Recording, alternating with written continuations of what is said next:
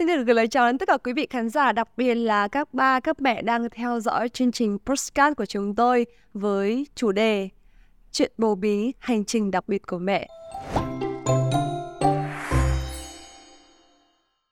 Có thể nói là chúng tôi đã đi qua được 8 số rồi và số đây là số thứ 9 đã nhận được rất là nhiều những phản hồi khá là tích cực từ quý vị khán giả về những cái việc mà làm sao để chăm sóc con à, từ chuyện bầu bí tới việc y gì tới bữa ăn giấc ngủ của trẻ làm sao để con có thể phát triển một cách tự nhiên nhất thuận tự nhiên nhất và các ba các mẹ có thể nhàn hơn trong quá trình mà chăm con. Và vì vậy chúng tôi cũng rất là gửi lời cảm ơn tới nhãn hàng Fast Baby đã đồng hành và tài trợ chương trình này. Một nhãn hàng mà được rất là nhiều các bà mẹ Việt Nam tin tưởng và lựa chọn với những cái dòng sản phẩm như là máy hút sữa, máy tiệt trùng, máy hâm sữa, máy đun nước, máy đa năng vân vân từ trung bình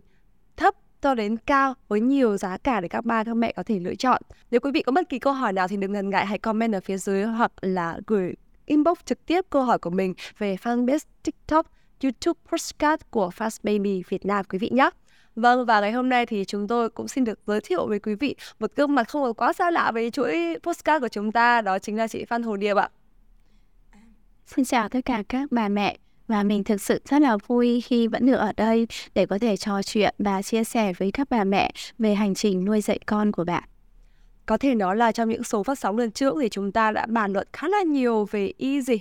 và về đây là một cái chủ đề chưa bao giờ là một hit hot cả. Và lúc nào khi mà nói đến easy thì cũng có vuông và những cái câu chuyện của các ba các mẹ gửi về cho chương trình chia sẻ về cái hành trình mà nuôi con ở Easy và ngày hôm nay thì chúng ta sẽ cùng bàn luận sâu hơn về một khía cạnh khác của Easy đó chính là xây dựng môi trường gia đình như thế nào để em bé Easy thành công.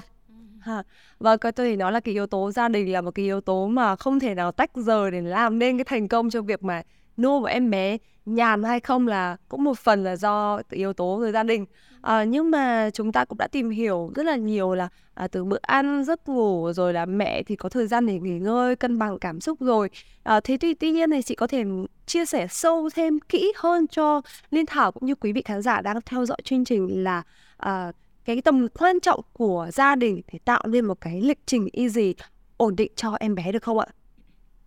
À, mình thực sự rất là thích cái chủ đề này bởi vì từ trước đến nay á thì chúng ta vẫn thường là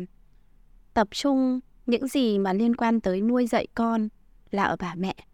À, chúng ta còn có cái câu là con hư tại mẹ, nghĩa là cái trách nhiệm nuôi nấng một cái đứa trẻ thì sẽ phụ thuộc hầu hết vào các bà mẹ. Và ở cái giai đoạn đầu đời á, thì điều đấy á, lại càng được khẳng định hơn nữa là bởi vì mẹ thì sẽ trực tiếp là liên quan tới cho tu ti chẳng hạn, à, cho ăn rồi tắm rồi ngủ rồi là đi vệ sinh vân vân. Và vì thế cái việc mà chăm sóc em bé thì nó phụ thuộc về phía các bà mẹ. Nhưng mà khi chúng ta tìm hiểu một cách rõ ràng ra thì chúng ta nhận ra rằng là gia đình sẽ có một cái tầm ảnh hưởng rất là lớn trong việc thành công hay không thành công của một em bé easy và các cái yếu tố mà liên quan tới gia đình và vì sao nó lại ảnh hưởng tới sự thành công của easy thì chúng ta sẽ dần dần cùng tìm hiểu. Dạ vâng ạ. À, ngoài cái yếu tố về gia đình ra thì chúng ta còn phải có khá là nhiều nguyên tắc để có thể áp dụng một cách thành công và nhất quán. Vậy thì đó sẽ là những cái nguyên tắc thế nào vậy ạ?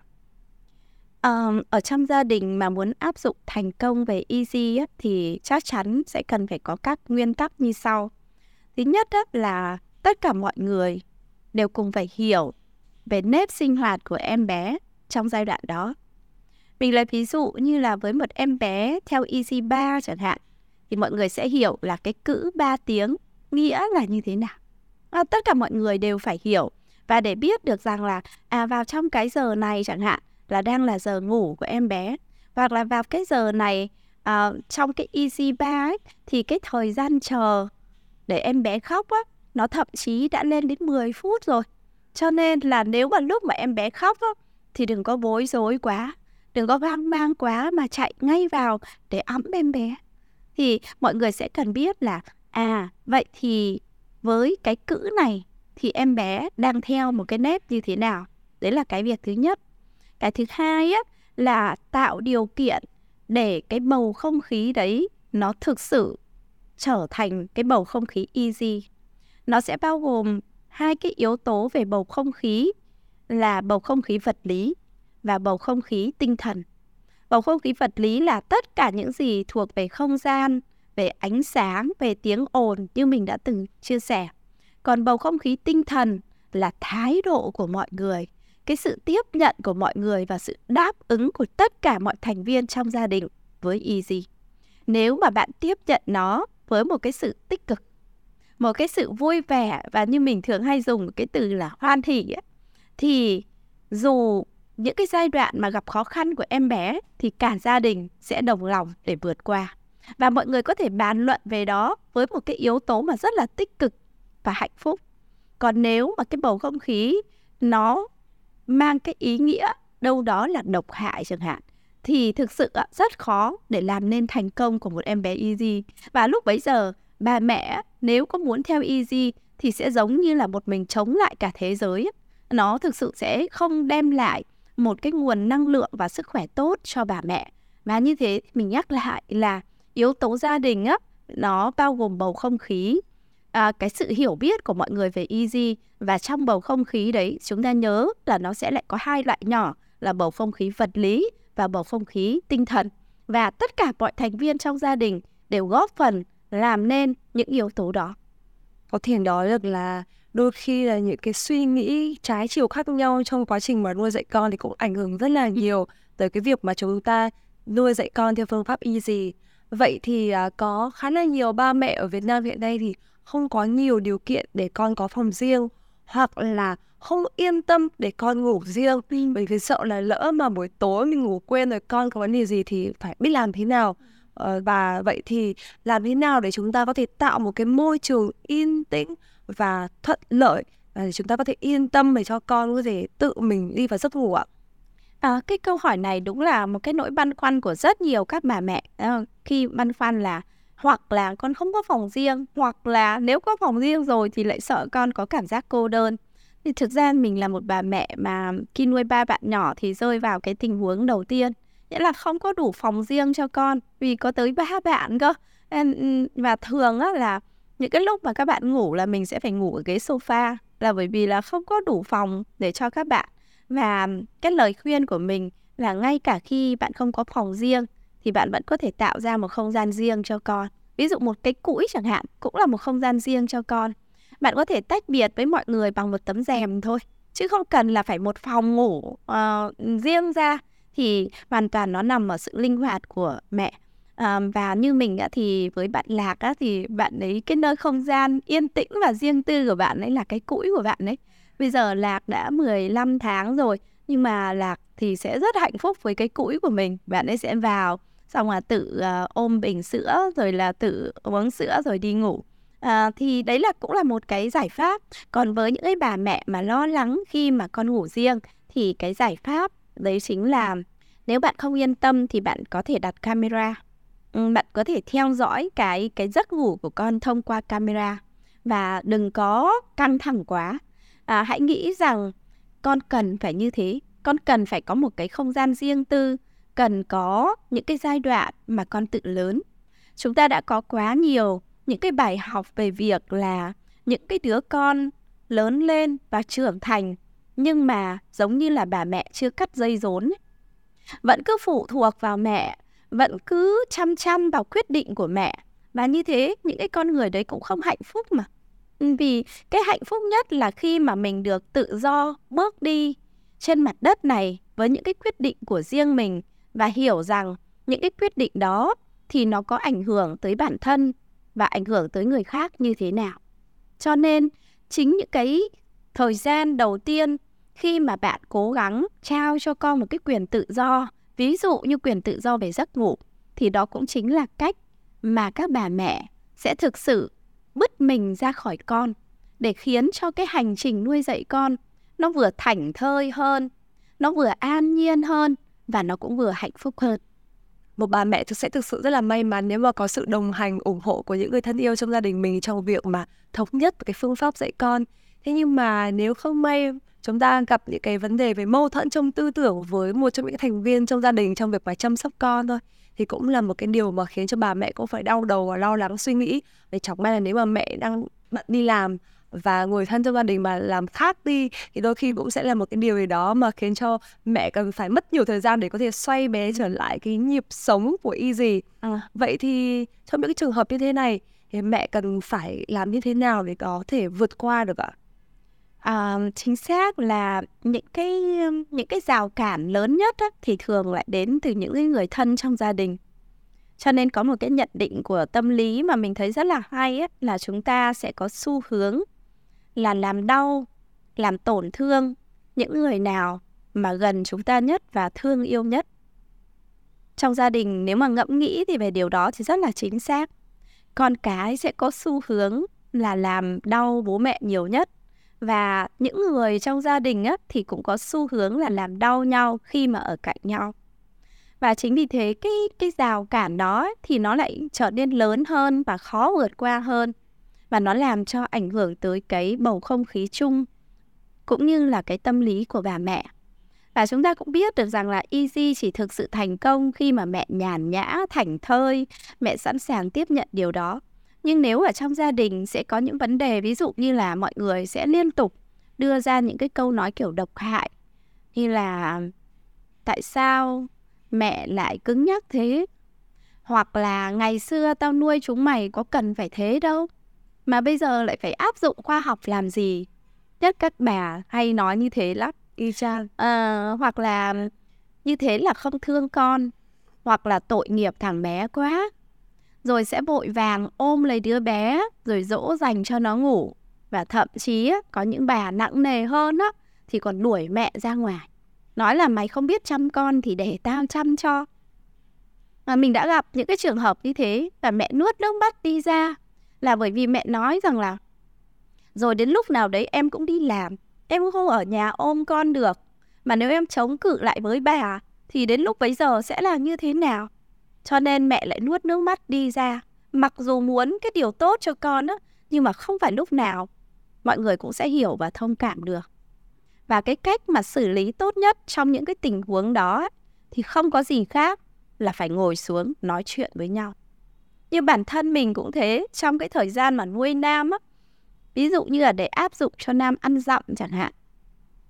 thực sự khó, kinh khủng luôn là bởi vì là lúc cái thời điểm mà con bắt đầu tự ăn á, là mình cứ nói đùa là có bao nhiêu cái lỗ thì là đút hết thức ăn vào, trừ miệng thôi Tức là mắt rồi mũi rồi tai là bạn nhét thức ăn vào, nhưng mà trừ miệng là không cho được thức ăn vào ấy. Nhìn thấy như thế mà là bà thì cũng sót. Xong là bảo rằng là phải cho nó ăn đi chứ, không nó đói thì làm sao? Hoặc là sao mẹ lười thế không đút cho con ăn. Và cái cách mà mình làm á là phải ngồi xuống để giải thích. Giải thích nếu mà các bà mà không hiểu được những cái thứ sâu xa của khoa học thì giải thích một cách đơn giản nhất có thể nhưng mà giải thích á, thì phải kèm theo cam kết vì các bà sẽ không thể nào mà có thể chịu đựng được nếu mà thấy là à thầy sao cháu mình tội quá thương cái thằng bé con bé quá cho nên mình sẽ phải cam kết là gì ạ trong khoảng thời gian một tháng hoặc là trong thời gian 3 tháng nếu mà mọi việc nó không tốt lên thì lúc bấy giờ con sẽ theo cách của mẹ nghĩa là phải có một cái mục tiêu ngắn hạn để các ông các bà có thể nhìn thấy và vui lòng kiên nhẫn để chờ đợi. Như Easy cũng thế, sẽ phải là khoảng 3 tháng. Nếu mà cháu không đi được vào nếp ngủ, cháu vẫn cứ khóc nhiều như thế này, thì lúc bấy giờ con sẽ theo cái lời khuyên của bố mẹ. Và như vậy á, thì cái cái cái tốt nhất đó là sẽ chỉ là nói ra thôi. Còn nếu mà bạn ngấm ngầm đem cái điều đấy trong lòng, đem cái nỗi ấm ức cái vào trong lòng và bạn cũng không cố gắng để thử nghiệm nó mà chỉ quay ra để trách móc mọi người á thì cái người mà thiệt thòi lớn nhất là chính là con của bạn chứ không phải là một đối tượng nào khác cả, mà chính là con của bạn thôi. Cho nên hãy vì lợi ích của đứa con để ngồi xuống và trò chuyện cùng với nhau. Như nhà mình chẳng hạn, thì mình có hai bác giúp việc để hỗ trợ nuôi ba bạn. Và cái cách mà mình làm á, với hai bác giúp việc á, thì sẽ luôn luôn phải là đóng vai. Đóng vai trong các tình huống là, ví dụ lúc cháu khóc đòi đồ chơi bây giờ em là cháu, bác giải quyết như thế nào?